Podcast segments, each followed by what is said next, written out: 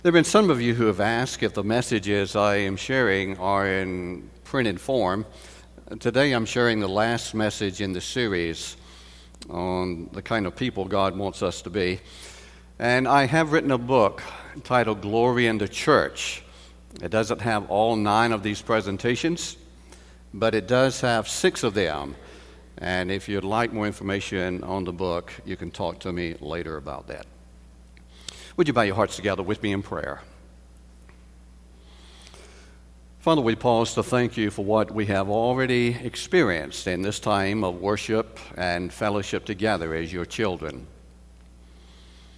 And as we open your word today and realizing the importance of what we are about to embark upon in this study, and realizing my own personal need I'm offering myself as a vessel afresh and anew into your hands at this very moment.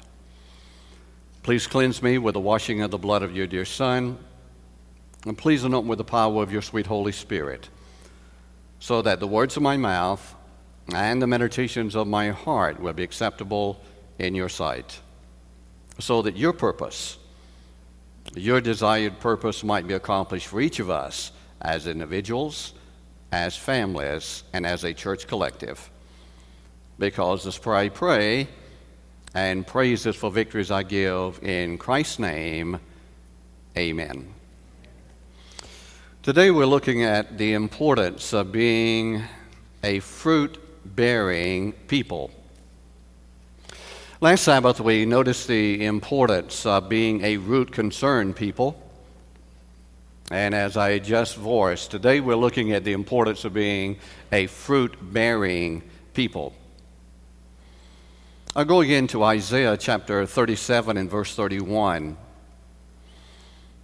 A message that was given to physical Israel, and a message that God's sweet spirit is desiring for spiritual Israel today to take confidence in. And the remnant that is escaped of the house of Judah shall again take root downward and bear fruit upward. As I did in our last session, to put it in the context of Revelation chapter 12 and verse 17, I, I want to slightly paraphrase this verse. And the remnant that remains of the woman must and shall again take root downward and bear fruit upward. As remnant people, you and I must pay attention to what the Scriptures and God's sweet Holy Spirit says to us in the area of our root system. As remnant people, we must also pay particular attention to what the Scriptures and God's sweet spirit says to us in the area of bearing fruit. Since the initial encounter of Eve with the enemy in the Garden of Eden, Satan has been dealing in the area of fruit among the human family. And because of this, Jesus wanted the generation he was living in and our generation today to recognize the truth of Matthew chapter 12 and verse number 33. Listen to what flowed from the gracious lips of our Savior. Either make the tree good and his fruit good, or else make the tree corrupt and his fruit corrupt.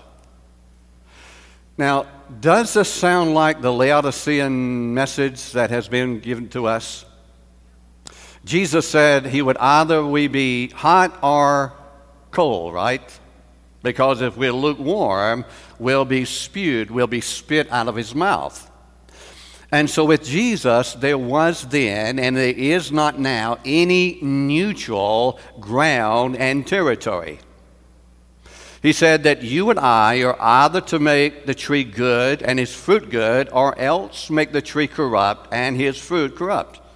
And then underscore this phrase for the tree. Speaking about you and referring to me, for the tree is known by his fruit.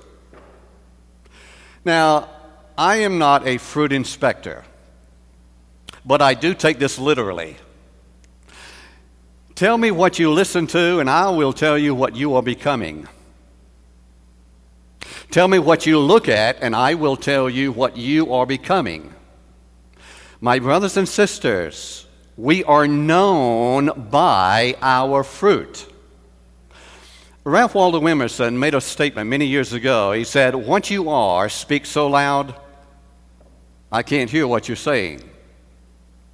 We are revealing who we are and what we are by our deeds, by our actions, by our words. And I believe that you will readily acknowledge with me that we are achieving much for God's kingdom. But the question I'm asking myself and the question I'm asking you today is this Is there room for improvement? Can we afford to measure our fruitfulness, either as individuals or families or collectively? Can we afford to measure our fruitfulness against what others are doing? Or is there a unique rule that has been distributed to you and to me as part of the remnant seed of the woman? My Bible very plainly states to whom much is given, much is required. And I thank God for the much that has been given to us. Amen? And because God has given much to us, much will be required of and from us. And so the question I'm asking is this When God looks at you, and God looks at me, what kind of fruit does he see? May I repeat that question again? When God looks at you and God looks at me, does he find the fruit that he desires? Am I smiling? Can you see my teeth? I love you. But I think I need to ask that question one more time. When God looks at you, when God looks at me, does he find the fruit that he desires? Now, while we're here in the book of Matthew, let's go to Matthew chapter 21. We're told that there was a time in the earthly ministry of Jesus when he became hungry. I read Matthew 21 in verse 19. And when Jesus saw a fig tree in the way, he came to it and found nothing thereon but leaves only, and said unto it, Let no fruit grow on thee henceforth forever. And presently the fig tree withered away. I used to wonder about that verse until I actually planted a couple of fig trees and saw them grow, and the fruit began to come on. And I have come to the conclusion that that fig tree gave all of the external evidence of being a fruit bearing entity, but did not live up to the external presentation. And that's why Jesus spoke to that tree as he did. And is it not true, my friends, that this has happened in the spiritual sense in God's dealing with man? Oh, how long suffering the creator of the worlds was with Israel.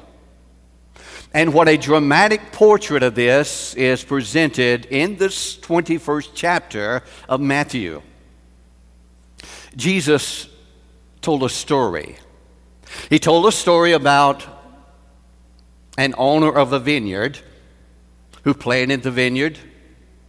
He hedged around about it. He dug a wine press, and then he built a tower. He did all of the work himself. And when everything was finished, he turned it over into the hands of husbandmen and then took a trip. He left. And in due season, he sent back to receive what he was expecting. Now let's pick up the story beginning in verse 34 of Matthew 21. And when the time of the fruit drew near, now look at that. Okay, when the time of the fruit drew near, he knew that, that it was time for fruit to be there. He sent his servants to the husbandman that they might receive the fruits thereof. So he sent these servants with one purpose in mind and heart, and that was to gather the fruit that he knew should be there. And the husbandman took his servants, beat one and killed another, and stoned another. Again, he sent other servants more than the first, and they did unto them likewise. But last of all, he sent unto them his son, saying, They will reverence my son. But when the husbandmen saw the son, they said among themselves, This is the heir. Come, let us kill him, and let us seize on his inheritance. And they caught him, cast him out of the vineyard, and slew him. Can any true description be given of God's patience? I think not. You see, He who created the earth and supplied every good and perfect gift that humanity needed to succeed had a right to expect His name to be blessed and for all the nations of the earth to be blessed through them. But instead, how was God treated? His law was profaned, and his prophets were persecuted. And his one ultimate appeal for fruit God sent his only begotten Son into this world. But do we need to be reminded how Jesus was received and treated? Let's go to John chapter 1 and look at verse number 1 of 11. And Jesus came unto his own, and his own received him gladly. They received him with great appreciation. Is that what the Bible says? No. The Bible says that Jesus came unto his own, and his own received him not. They cheered as they saw him walk through the gate and outside the city of Jerusalem with, with dried spittle upon his face. They mocked when they saw that crown of thorns that had been pressed into his precious brow. They reveled when they saw the blood dripping from his back and that heavy crossbar upon his shoulders. They rejoiced when finally he hung in death and what was his crime? Of what was Jesus guilty? Of one thing and one thing only. He came to receive fruit. And I believe with all of my mind and all of my heart that very possibly our Jesus had tears and yet expectancy in his voice when he uttered and spoke the words of Matthew 21 and verse 43. Listen very intently to what he said to Israel. Therefore, on this basis, I say unto you, the kingdom of God shall be taken from you and given to a nation. How? Doing what? Bringing forth the fruits thereof. And again, I say, I believe with all my mind and all of my heart that when Jesus spoke these words, there were tears in his voice, and yet there was expectancy because Jesus knew that there would be a people who would fulfill the desire and design of Heavenly Father. And that people would be the remnant seed of the woman. We look back and we say how awful that Christ was treated in that fashion.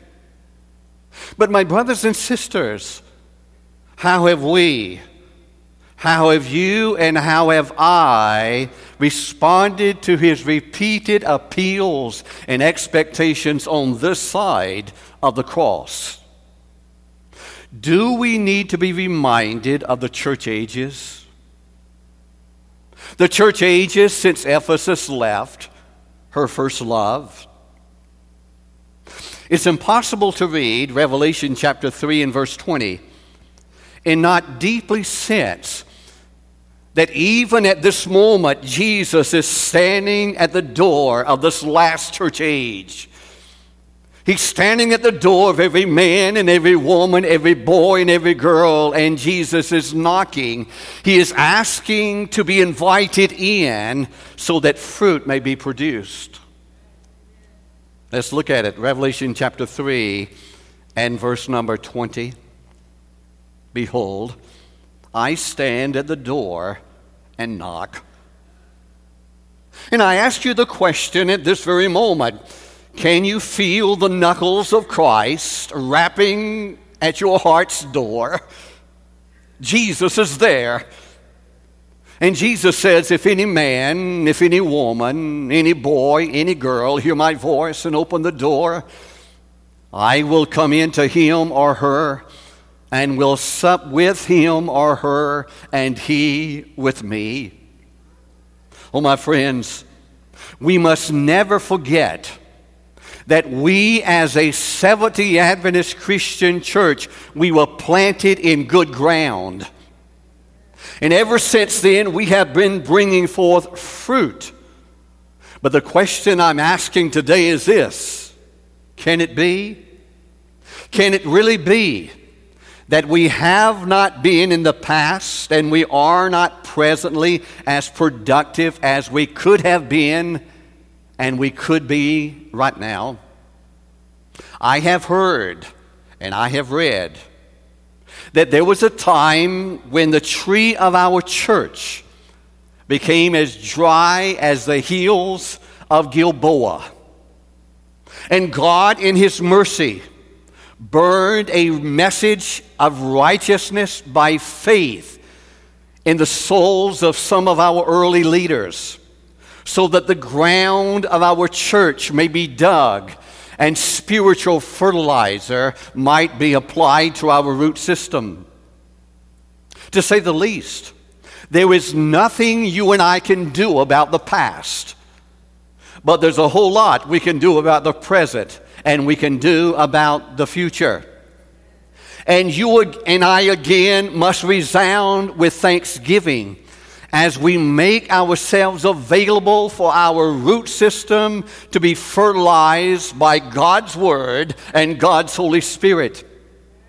And make no mistake, the digging process may be painful. The digging process may go deep.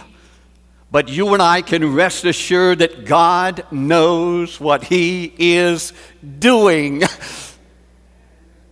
And God can assist us in making the changes that need to be made. I believe with all of my mind and all of my heart that you and I are living in one of the most potential hours of our church history.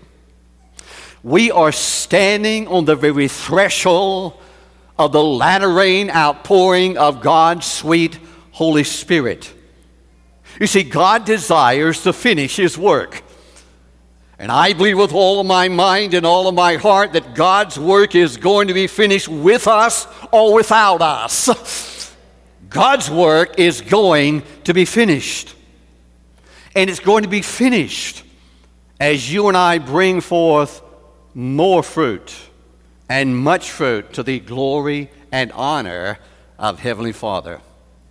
You see, once again, as we take root downward, there are a number of areas in which we will experience a greater degree of fruitfulness.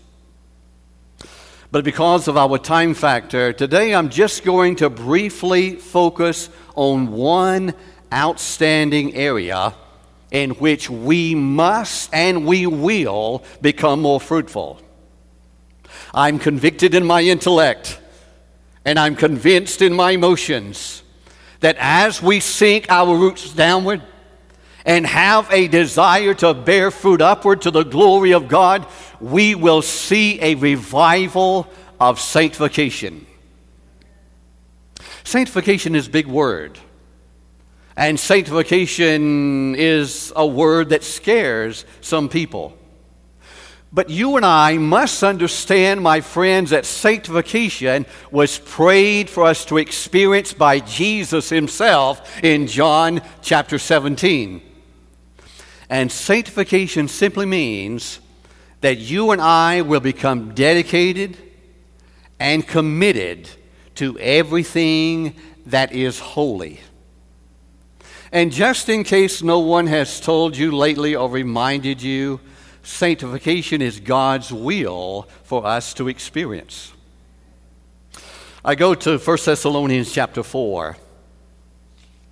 1 Thessalonians chapter 4, reading verses 3, 4, and then dropping down to verses 7 and 12. For this is the will of God What's God's will? Even your sanctification. And as if someone were about to ask, well, what do you mean by that? The apostle penned through Holy Spirit inspiration that you should abstain from fornication. Now, fornication simply means anything and everything that is unclean and goes against the character of Heavenly Father. And again, as if someone were about to ask, well, why is this so imperative? Why is it important that we recognize this and allow the scriptures and Spirit of God to enable us to go onward and upward in the process of sanctification? He resounds that every one of you, Danny Gerard, should know how to possess his vessel in sanctification and honor. Am I smiling? Can you still see my teeth? I love you, my brothers and sisters. But God is not going to force you, and God is not going to force me. We have a free will, and God is pleading with us to make that decision. But God will not force us to possess our vessels in sanctification and honor. For God has not called us unto uncleanness. I say that again?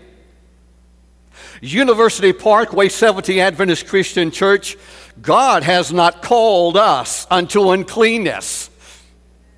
May I shout it one more time? God has not called us unto uncleanness, but unto holiness.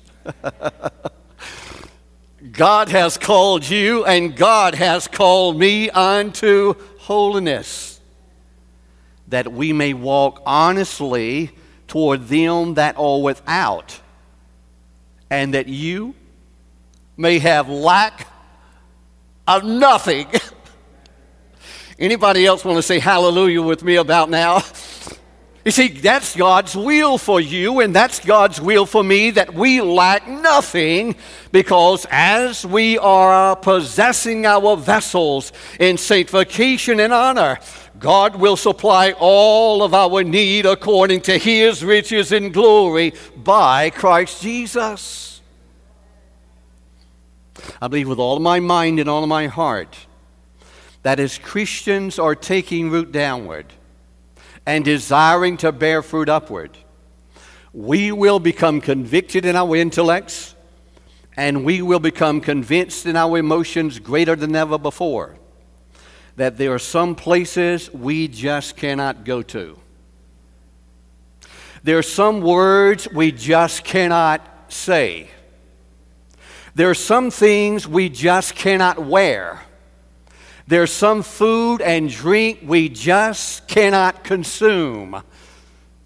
And some of you about now may be thinking, well, Pastor Dan, that sounds kind of dreary to me. That sounds kind of negative to me. That sounds like God doesn't want us to have any fun. Well, my brothers and sisters, thanks be unto Heavenly Father, there are a lot of places we can go. I can put my Bible under my arm. I can go to church on Sabbath or Wednesday night and I feel real good. there are a lot of words I can say. I can say amen. I can say praise the Lord. I can say hallelujah. And I feel real good. There are a lot of things that, that we can wear. I mean, I can put on clothing that's decently in order, and I feel real good. There are a lot of foods we can eat. I can have a plate of vegetables. I can cook a big pot of pinto beans and bake some cornbread. I can make me a strip of lettuce and tomato sandwich, and I feel real good. You have come too late to tell me that I cannot enjoy the blessings of God as I look to Him as the author and finisher of my faith and desire to possess my vessel in sanctification and honor. My brothers and sisters, God has not called us to walk like the world. Am I still smiling? God has not called us to talk like the world. God has not called us to dress like the world. God has not called us to eat and drink like the world. God has called you and God has called me to be a different people, a peculiar people, to let our light so shine before men that they may see our good works and glorify our God who is in heaven. Think me strange if you will, but I still believe the words of that beautiful hymn as we turn our eyes to Jesus, as we look full in his wonderful face, the things of this earth will grow strangely dim in the light of his glory and grace. Think me weird and old fashioned, if you will, but I still believe in Psalms chapter 1. Psalm chapter 1 and verse 1 through 3. Blessed is the man, blessed is the woman, blessed is the young person. Don't you want to be blessed? So, what is the condition of this blessing? Blessed is the man that walketh not in the counsel of the ungodly, nor standeth in the way of sinners, nor sitteth in the seat of the scornful. But his delight is in the law of the Lord. And in his law doth he meditate day and night.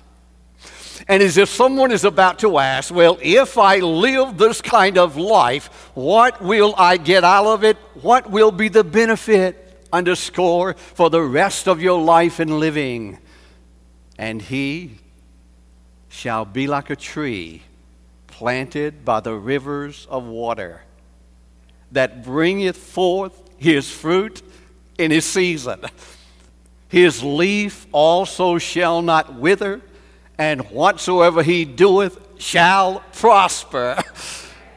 I think I'll say hallelujah one more time. That's God's desire for you, and that's God's desire for me. And God takes great delight in bringing that to pass in your life and in my life. Several months prior to my coming into the fellowship of the Seventh day Adventist Christian Church, I began to claim a verse of Scripture in Job chapter 8 as part of my ministry and part of my personal life. And since July the 17th, 1982, when Rebecca and I were baptized into this movement, God's sweet Holy Spirit has expanded my faith concerning this verse of Scripture. And I now pray, not only for myself, but I pray for every remnant member of Christ's church to have this verse come alive within us. Every day, I am praying that this verse will be birthed with greater grandeur in every member of University Parkway Seventh Adventist Christian Church. I do not agree with all that Bildad, the one who spoke these words, said to Job, but I do believe these words. Job 8 in verse 7 Though thy beginning was small, yet thy latter end should greatly increase. My brothers and sisters, the beginning of the Christian church was small. There was only 120 there on the day of Pentecost. But because they committed themselves to the word and will and way of Heavenly Father, in just a few years, the Bible says they were turning the world upside down. The Seventh Adventist Christian Church started out small in its beginning. Only a few, only a handful of people survived that great disappointment in our early history. But, my brothers and sisters, we are now taking this everlasting gospel to every corner, every crack, and every crevice of planet Earth. We are seeing over 1,000 people a day converted and baptized into the kingdom of God. Our beginning was small, but our latter end shall greatly increase. And listen to me carefully. Soon, and very soon, the earth you and I live on is going to become too small for us. soon and very soon, the body of Christ is going to begin to bring forth so much fruit that you and I are going to have to be transported to a new heaven and a new earth. God is going to have a people, and again I say, with us or without us. I want to be part of that people, don't you? I believe you do. Heavenly Father,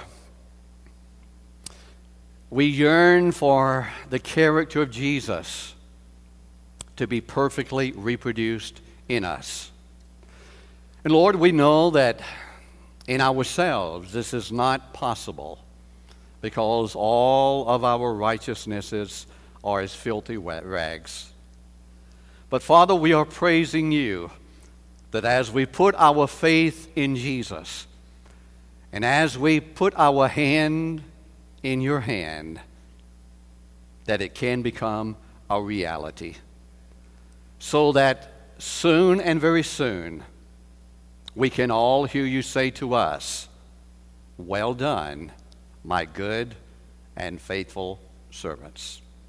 Because this prayer I pray, and praises for victories I give, in Christ's name, amen.